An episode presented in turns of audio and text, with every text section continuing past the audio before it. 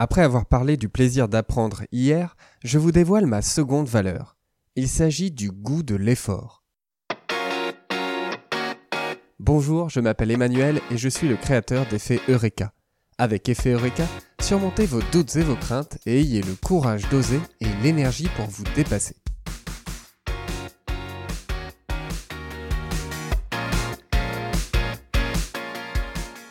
Pendant très longtemps, j'ai pensé que le goût de l'effort était lié au nombre d'heures que l'on travaille, qu'en fait tout était une question de volume. Mais j'ai changé de perspective en devenant professeur. En effet, pour être le meilleur devant les élèves, cela ne m'aidera pas du tout de travailler mon cours du lendemain jusque minuit. Ce n'est tout simplement pas une bonne stratégie.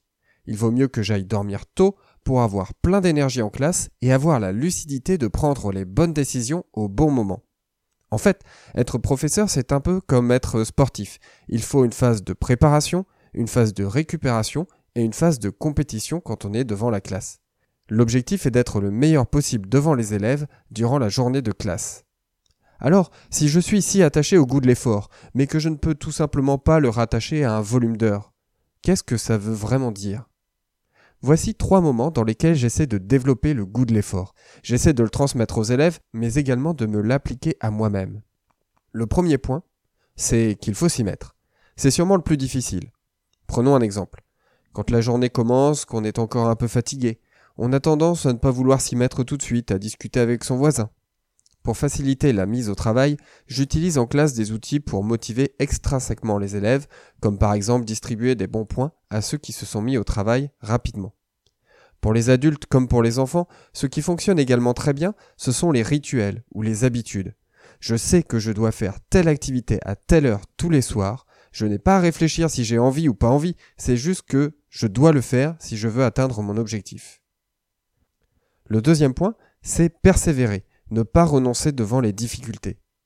Je suis très surpris par ce que j'entends dans la bouche d'enfants qui ne sont pourtant pas très âgés. De toute façon, je ne vais pas y arriver, je n'y arrive pas, je suis nul.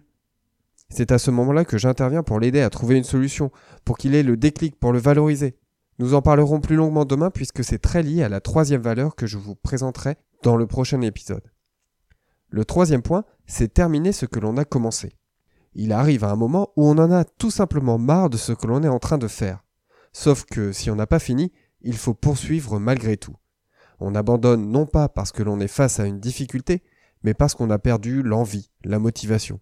À ce moment-là, j'essaie d'aider les élèves à imaginer le travail quand il sera fini, ce que cela leur apportera comme plaisir et comme fierté.